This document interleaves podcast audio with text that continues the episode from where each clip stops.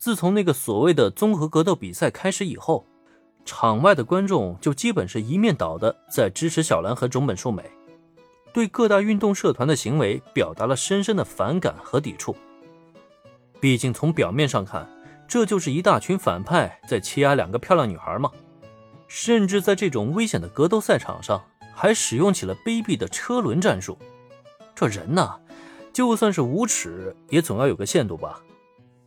然而，让所有人都未曾想到的却是，随着一场场战斗结束，按理来说，本是被欺压的两个女孩，竟然始终站在擂台之上，一场都未曾输过。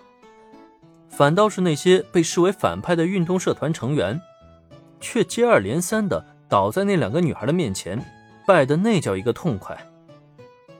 这样诡异的一幕，突然让大家心生了一种莫名的感觉。怎么总觉得那两个漂亮女孩好像一下子就变成了不可战胜的大魔王了呀？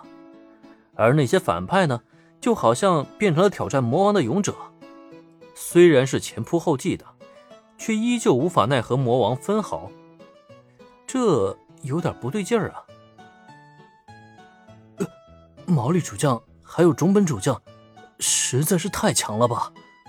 我我真的可以追赶上他们的步伐吗？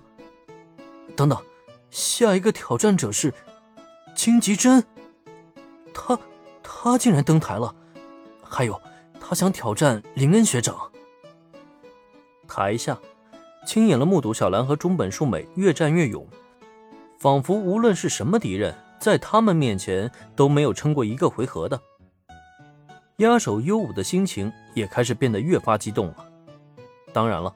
也正是因为他发觉了两任主将的强大之处，一想到林学长即将将空手道部的未来委托给自己，就免不了让他心中发虚。以自己的实力，真的能够追赶前辈们的脚步，带领空手道部继续辉煌下去吗？然而，这份纠结的心情并没有持续太久。突然间，擂台上出现的变故，让压手优武的眼睛在一瞬间瞪圆了。因为他看到，曾经在特区空手道大赛决赛败于林恩学长之手，有着“蹴击贵公子”之称的金吉真，竟然在销声匿迹了大半个月之后，重新出现在公众面前了。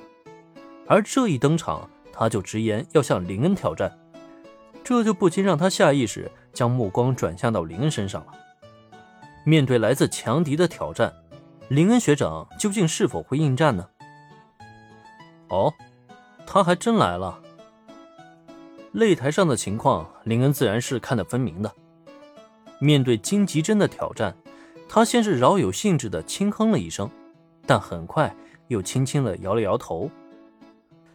哎，算了，我现在登台只是欺负人而已，还是让小兰去吧。如果小兰不敌的话，我再出手也不迟。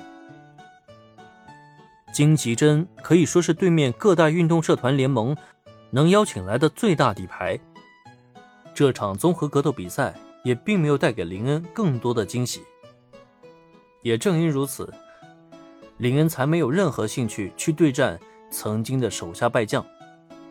之前他都已经可以完胜金吉真了，现在又几经强化，早就与对方的差距进一步拉开了。他现在登场，压根儿就是欺负人而已。还不如让他给小兰当陪练，试一试，在经历这么长时间的气境修行之后，小兰究竟成长到了何种地步了？啊！可是，林恩这话一出，压手优武顿时就懵了。这样也可以的吗？然而，还没等他多问，擂台上的小兰已经直言，想要挑战林恩，就必须先过他这一关。未曾料到会有这么一遭的荆棘真。显然不愿意与小兰交手，且不说他的目标至始至终就不是小兰。刚刚经历了那么久的车轮战，内心的骄傲也让他不屑于占这个便宜。只奈何，擂台上的小兰将话说得很明白，让金吉真根本就无从拒绝。不战胜人家，就等不到林恩登场。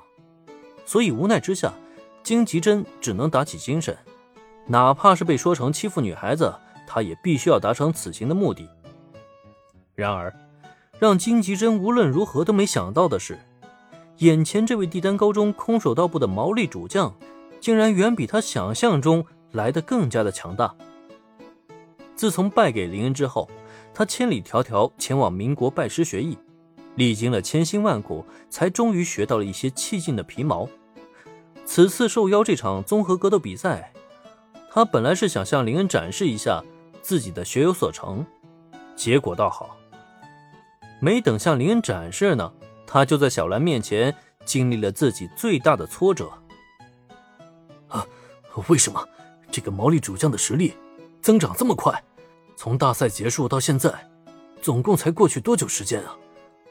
明明在大赛上，我还很确定他不是我对手，可为什么我学了气劲的入门，反而还被人家落得越来越远了呢？最终，落败于小兰之手的金吉珍开始怀疑起了人生来。擂台下，目睹了自家女朋友胜利的一幕。林恩不由得摇了摇头，长长的叹了一口气。